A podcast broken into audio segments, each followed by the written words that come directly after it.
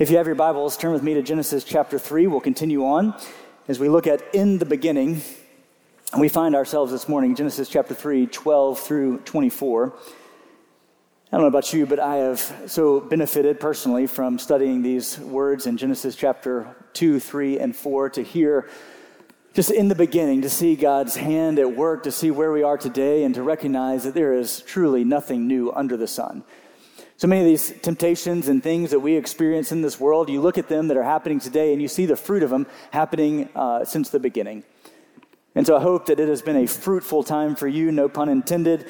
I hope it's been a joyous, helpful, encouraging time as we've continued to look at Genesis chapter 3, and we'll do so as we continue this morning. So, Genesis chapter 3, verses 12 through 24. If you have your copy as God's Word, I would encourage you to pick it up, turn it on, open it up, and let's follow along together. Genesis chapter 3, verse 12. The man said, The woman whom you gave to be with me, she gave me the fruit of the tree, and I ate. Then the Lord said to the woman, What is it that you have done? And the woman said, The serpent deceived me, and I ate. And the Lord God said to the serpent, Because you have done this, cursed are you above all livestock and above all beasts of the field. On your belly you shall go, and dust you shall eat all the days of your life, and I'll put enmity between you and the woman, and between your offspring and her offspring. He will bruise your head, and you shall bruise his heel. To the woman, he said, I will surely multiply your pain in childbearing. In pain, you shall bring forth children. Your desire shall be contrary to your husband, but he shall rule over you. And to Adam, he said, Because you have listened to the voice of your wife and have eaten of the tree of which I commanded you, you shall not eat of it. Cursed is the ground because of you. In pain, you shall eat of it all the days of your life. Thorns and thistles it shall bring forth for you, and you shall eat the plants of the field. By the sweat of your face you shall eat bread till you return to the ground, for out of it you were taken. For you are dust, and to dust you shall return. The man called his wife's name Eve because she was the mother of all living. And the Lord God made for Adam and for his wife garments of skin, and he clothed them. And the Lord God said, Behold, the man has become like one of us, knowing good and evil. Now, lest he reach out his hand and take also of the tree of life and eat and live forever, therefore, the Lord God sent him out of the Garden of Eden to work the ground from which he was taken. He drove the man, drove out of the man, and at the east of the Garden of Eden he placed a cherubim and a flaming sword and turned every way to guard the way to the tree of life. Let's pray together. Lord, would you teach us? Would your word, as always, be a lamp unto our feet and a light unto our pathway? with the words of my mouth and the meditation of my heart be pleasable, pleasing and acceptable in your sight. You are our rock and our redeemer. We give you these next few moments, and it's in Jesus' name that I pray. Amen. Well, where we've last left Adam and Eve and the serpent and God, uh, Adam and Eve and the serpent have essentially blamed one another. You recall Adam saying, The woman that you gave me, she did this to me. Eve, learning from Adam, said, the serpent did this to me, right? They're blaming one another. And so this is where we have left Adam and Eve and God and the serpent. They're blaming one another. They've been caught. They're sinful, ashamed. And this is a, the wages of sin is death type moment. You feel it? I mean, this is a pretty heavy moment. They've sinned, they've fallen short, they're naked, they're ashamed, they tried to sew fig leaves for themselves. It's not working. You could essentially, as one commentator said, this could be the end of the Bible. God made them, everything was good, they messed up, it's over. I mean, this, this, could be it. We could have Genesis 1, 2, and 3. You and I would not even have been here. Jesus, God could have just said, This is a mess. I'm done. I made two of them, and they've already messed up this much. There's no reason to carry on. This is a mess. Let's just shuttle the whole operation and carry forward. Genesis 1, 2, and 3. Here's your Bible. God certainly would have been justified in their death. After all, he told them, Eat of it and you will die. They ate of it, and so surely God would be well within his purview to destroy them, to be done with them, to smite them, to return them to the dust, and be done with it. Yet, you see in your Bible that God goes looking for them. Isn't that a neat thought? That God goes looking for them. Now, you could take that one of two ways. There may be some in this room that you had parents that when they said, We're coming looking for you, that that meant something less than positive, right? Your parents are out like bloodhounds. They're looking for you. Where are they? I know they're messing up. I'm going to find them and I'm going to I'm going to mess them up, right? I'm going to light them up. I light those kids up, right? You, you could have had parents like that, that they were, they were to, to say that God was looking for you, you kind of have a moment of, oh man, I feel that, feel that tension. Maybe because you were one of the ones that were sneaking out at night or whatnot, or you were not doing what you're supposed to. And so have parents who are coming out looking for you. Maybe that gives you a tinge of, of uncertainty and nervousness. But in this sense, God goes looking for his beloved. God goes looking for his two created Adam and Eve. He knows right where they are, he knows what's going on. But since the, since the beginning, we recognize that these struggles and temptations that Adam and Eve have faced have been the same song that the serpent has been singing since the beginning. God goes looking for them. And it's there, the number one on your outline, is we see the story of redemption from and in the beginning. Even in the beginning, in the fall, redemption was begun. Even in the beginning, we see and we're able to see Jesus everywhere in the pages. we'll talk about that in just a little bit, but we see in the beginning, since the fall, since the creation, since the fall, we see the story of redemption playing out. As we read back, we can see Jesus over everything. We can see Jesus in everything, over everything. And here, as we continue in Genesis chapter 3, I want you to put on your Jesus glasses to see Jesus all through Genesis chapter 3. Even in the fall, even in their sin, even in their struggle, even in their failure, you see the plan and the story of redemption. We talked about this all the way through the book of Mark. In the book of Mark, you saw the disciples, the apostles, over and over, they messed up. At any point, you could have said, Jesus could have said, You guys, I'm done with you, right? I mean, seriously, guys, how many times could you mess this thing up? We're done. But over and over, Jesus extends his grace to say, Come on, guys, you're going to get this. Come on, we're, we're going to be all right. Come on, just keep coming in. Just keep, keep staying close. And so this morning, let's see the story and the pages as we look back over the entirety of the Bible, you see the story of Jesus. As you unfold the Old Testament, it's pointing us to Jesus. As you see the ram caught in the thicket, you're reminded of Jesus, a truer and better Adam who would one day come. And so, here, let's see the story of redemption begin. And so, let's pick up with letter A and the war with the enemy. Now, we see that Adam has blamed Eve, Eve has blamed the serpent, and the serpent is going to get the first of the curse from God. He's said to the serpent, Because you have done this, you are cursed above all livestock. The serpent has gone from most crafty to most cursed. You will be cursed above all beasts of the field, and on your belly you shall go. Dust you're going to eat all the days of your life. And here's the part that we need to study this morning, verse 15. I'll put enmity between you and the woman, and between your offspring and her offspring. He will bruise your head, and you shall bruise his heel.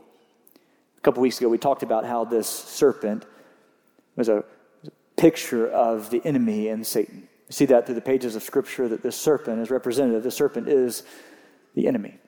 It's not just that we are fearful of snakes, and so God and man, we're always scared of snakes and we run around nervous about snakes. No, that there's a, a war with the enemy. He'll put enmity, he'll put hostility. And I cannot think of a better word for God to use in this curse than hostility or enmity. That there is war between the serpent, there is war between the enemy and mankind and the offspring of Eve. Can you think of a better word than what we see and experience on a daily basis with our enemy. It's warfare, it's hostility, it's enmity. But I want you to see, even in this, the beauty of redemption, even in the curse to the serpent. I want you to put yourself in the serpent's perspective that he has come down and he's gotten here into this Garden of Eden, and there's maybe backstory and all sorts of things we could try to figure out how the serpent got here, but nonetheless, the serpent is here. The enemy is here in the midst of the garden.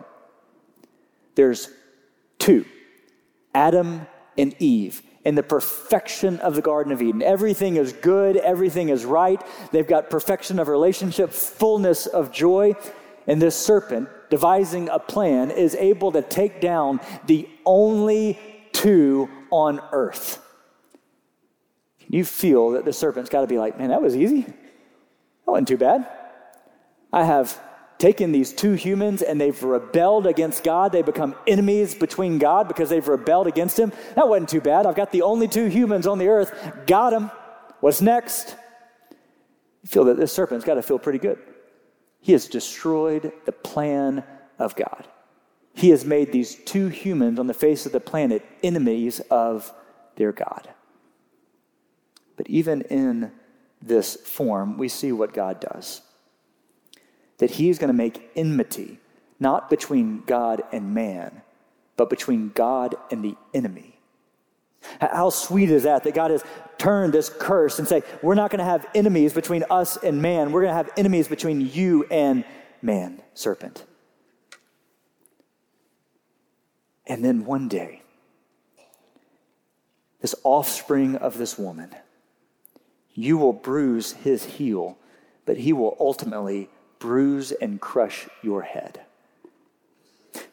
You see in Genesis chapter 3, the gospel in Genesis, that one day a better Adam would come and crush the head of the serpent once and for all. Isn't it nice to be able to look back on the scripture? Isn't it nice to look back on the fullness of life and see God's steady hand of faithfulness? Isn't it nice to look back in the story and know how it's going to end? Several years ago, uh, I, grew up a Yankees fan. Don't hold it against me, just family thing here. So, grew up a Yankees fan, and Yankees were in the playoffs a couple years ago, and they're playing on a Sunday night. And so, I came to church. I recorded the Yankees game, and I made sure that every notification, every opportunity to know what happened in the Yankees game was completely cut off from my life. I was going to go home. I was going to pop some popcorn, sit on the couch, and watch the Yankees play in this in this uh, playoff game. I mean, I was looking forward to it. Come to church, done it. Going home, watch the game, didn't know who was going to win. Popcorn has just buzzed. Popcorn's just gone off. Opened it up, sat down in the chair, got an alert on my watch, so just looked down thinking I got a text message and it says Yankees advance to the, the AL Divisional Series. Man, it was frustrating. But I thought, you know what? I, have done all this. I got the popcorn ready. I, I want to watch the game. I knew the ending, but even watching the game, there's just this air of confidence. I mean, Yankees go down. Hey, we're going to be fine. Other team hits a home run. No worries. Go down a couple runs. No problem. Starter goes out because he's, he's just messed up. No problem. Yankees got this. There's no problem. I, I know the end of this. I know what's going to happen. It's going to be okay. There, there's no way in Genesis chapter 3 that the writer, that the Old Testament would understand that there would one day be Jesus who would come, who would crush the head of this serpent. But we know. We know. There are days that it feels like the other team has hit a, a couple home runs on us. There are days it feels like that we are at war and we are losing this battle. But we know the end of the story. And so, what does that do but allow us to sit in our La-Z-Boy and just eat the popcorn knowing it's going to be okay? The world is going to be okay. This is why, as believers, we talk about having a peace that surpasses all understanding because we know who is in control, we know who is in charge. We know that He's not left us nor forsaken us. He is with us always to the end of the age. So we walk forward in confidence because we know there is one who is coming who will crush His head. And it's not you, and it's not me. So we see the gospel in Genesis, but we also understand war with the enemy. We feel with every fiber of our being as believers in this foreign and strange world that it feels at times like we are in the midst of war. Because we see in the curse that there is enmity, there is strife, there is hostility between the enemy and us.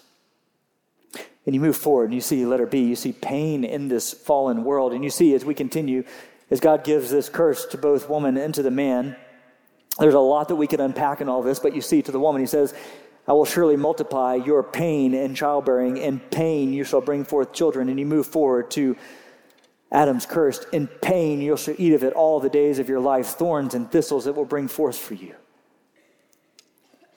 As you see, letter B, pain in a fallen world. As I see the curse that the consequence of sin, pain is a real part of our existence as believers in this fallen world. There is pain in relationships between husbands and wives. There's pain in the strife of a fallen world that includes cancers and sickness and disease and earthquakes and all sorts of mess that we live in. That there is pain in this fallen world that traces all the way back to Genesis.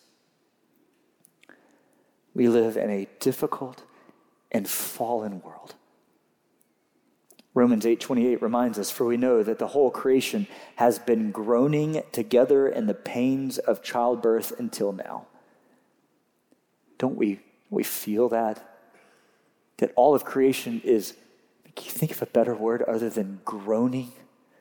The creation itself is groaning together in the pains of childbirth. Not only the creation, but we ourselves, who have the first fruits of the Spirit, groan inwardly as we wait eagerly for adoption as sons, the redemption of our bodies. Do you feel that also? As brothers and sisters, we have faced trials and tribulations. As friends in this congregation have faced cancers and diseases, we feel the groan inwardly, the pain inwardly as we walk through people through the valley of the shadow of death in this fallen world. Do you feel Romans 8:22, the groaning of our bodies, the groaning of the world that's around us because of the fall? That happened in the beginning. Friday, I did the funeral of one of my most favorite people, Miss Ernestine Henley, Teeny. She was a faithful member of Argo Baptist Church where I got the joy of pastoring and I love that lady so deeply. As a 92 year old, her past few months have been, have been tough. As I came to the end of her funeral, as I was driving home and doing the celebration of life service, I, I couldn't help but thank the Lord that she had a lot of groaning in her last few laps around this side of heaven. But I could stand there confidently as a pastor, as a follower of Jesus, knowing that she trusted in the Lord and was baptized in the creek right behind where her service took place. That there was no more groaning for her. That she had waited eagerly she had waited eagerly for adoption as a son and daughter of the Most High, and she was now enjoying, not no longer groaning at the sight of this earth, no longer groaning in her physical body, no longer groaning over what she was seeing in this earth. She was enjoying the presence of the Lord. And whether we are young in this room or old in this room, we feel the groaning and the pain that has been with us since the exile in Eden. It's real. It's real and it hurts. There are days where it feels more acute and hurts more than others. There are days when our sorrow wells up in us more than others. There are days when the sadness and the sickness hits us like a, a brick in the face and it's sorrowful to no end. There is pain in this fallen world. But even in it, let's see the nature of God's grace even in the fall. As you look back, you are reminded that Adam and Eve uh, sewed fig leaves for themselves to cover up their sin. We're reminded that they covered themselves with fig leaves, and that was the best they had. And so they covered themselves up in fig leaves, and they began to hide from the Lord in the bushes of the trees. But it, it wasn't good enough, it, it didn't cover their nakedness well enough. So look with me in verse 21 in your Bible. And the Lord God made for Adam and for his wife garments of skin, and he clothed them. After their curse, after they are exiled, as they're wearing these coverings that are not quite doing what they're supposed to do, in the midst of their shame, in the midst of their nakedness, God clothes them. And pick up for a moment what this means that God has taken a garment of skin, which would indicate this is the first appearance of death onto the scene in recorded human history. That God has taken some animals and He has taken them, and blood has been shed, and He has taken their skins and He has covered their nakedness. You see how here in the garden, God is setting up and showing us who would be coming. One who would one day suffer on a tree, not hiding in the midst of the trees. Uh, one who would not just take fig leaves from a tree to cover himself, but would hang on a tree to take away all of our sins. Do you see the redemption, even in the book of Genesis, that one day Jesus would come to be a truer and better Adam who would, who would overcome temptation and who would hang on a tree to cover all of our sins when his blood was shed for us? You can see, even in the first picture of God's grace, that he would shed the blood of this animal and he would appropriately clothe them of their nakedness. This is precisely what Jesus has done for us. Where we try to cover ourselves in all sorts of fig leaves and things that do not quietly, adequately cover us, Jesus has hung on a tree to cover all of your sins. Which would lead us to where we lingered the past couple of weeks to Romans 6:23 the wages of sin is death. Can I remind you as we look at these verses that there is real consequence to sin? I don't say that lightly, I don't say that joyfully, but I want to remind you truthfully that there is real consequence to sin. In the same way there was consequence for Adam and Eve, all of a sudden they're ripped from the Garden of Eden. They're, they're covering themselves. The perfection of relationship between Adam and Eve and God and man is severed and broken. There's difficulty, there's pain, there is consequence to sin. And friends, I would not be your friend if I did not tell you the truth that the Bible is crystal clear that the wages of sin is death. The crystal clarity of God's word that when we sin and when we fall short, we deserve death, eternal separation from God. There is no other thing that our sin gets us other than death. What the Bible calls sin is indeed sin. And the wages of that sin is death and eternal separation. But the wages of sin is death. But if the story had ended there in Genesis chapter 3, then we may have had Romans 6:23 part A, the wages of sin is death. Yeah, they messed up. They're dead. It's over. The wages of sin is death. But but the free gift of God is eternal life in Christ Jesus. This is the end of the story. This is Jesus dying on the cross. This is the grace that we've been given, the free gift of God. While there is consequence to sin, there is a sweeter reality of the abundance of God's grace. And to friends this morning, as we look at the pain of the fall, as we experience the pain of the fall, as we live in the pain of the fall, as we recognize the consequence of our sin, we also look to the sweetness of our Savior. He didn't hide in the trees, but hung on the tree for you and for me. And his blood was shed to cover you of all of your sin. That all who call upon the name of the Lord will be saved. Let's pray together. Lord, we thank you. Oh, we thank you for your word that does not leave us questioning what the reality of our sin in this life is like. You make it crystal clear for us.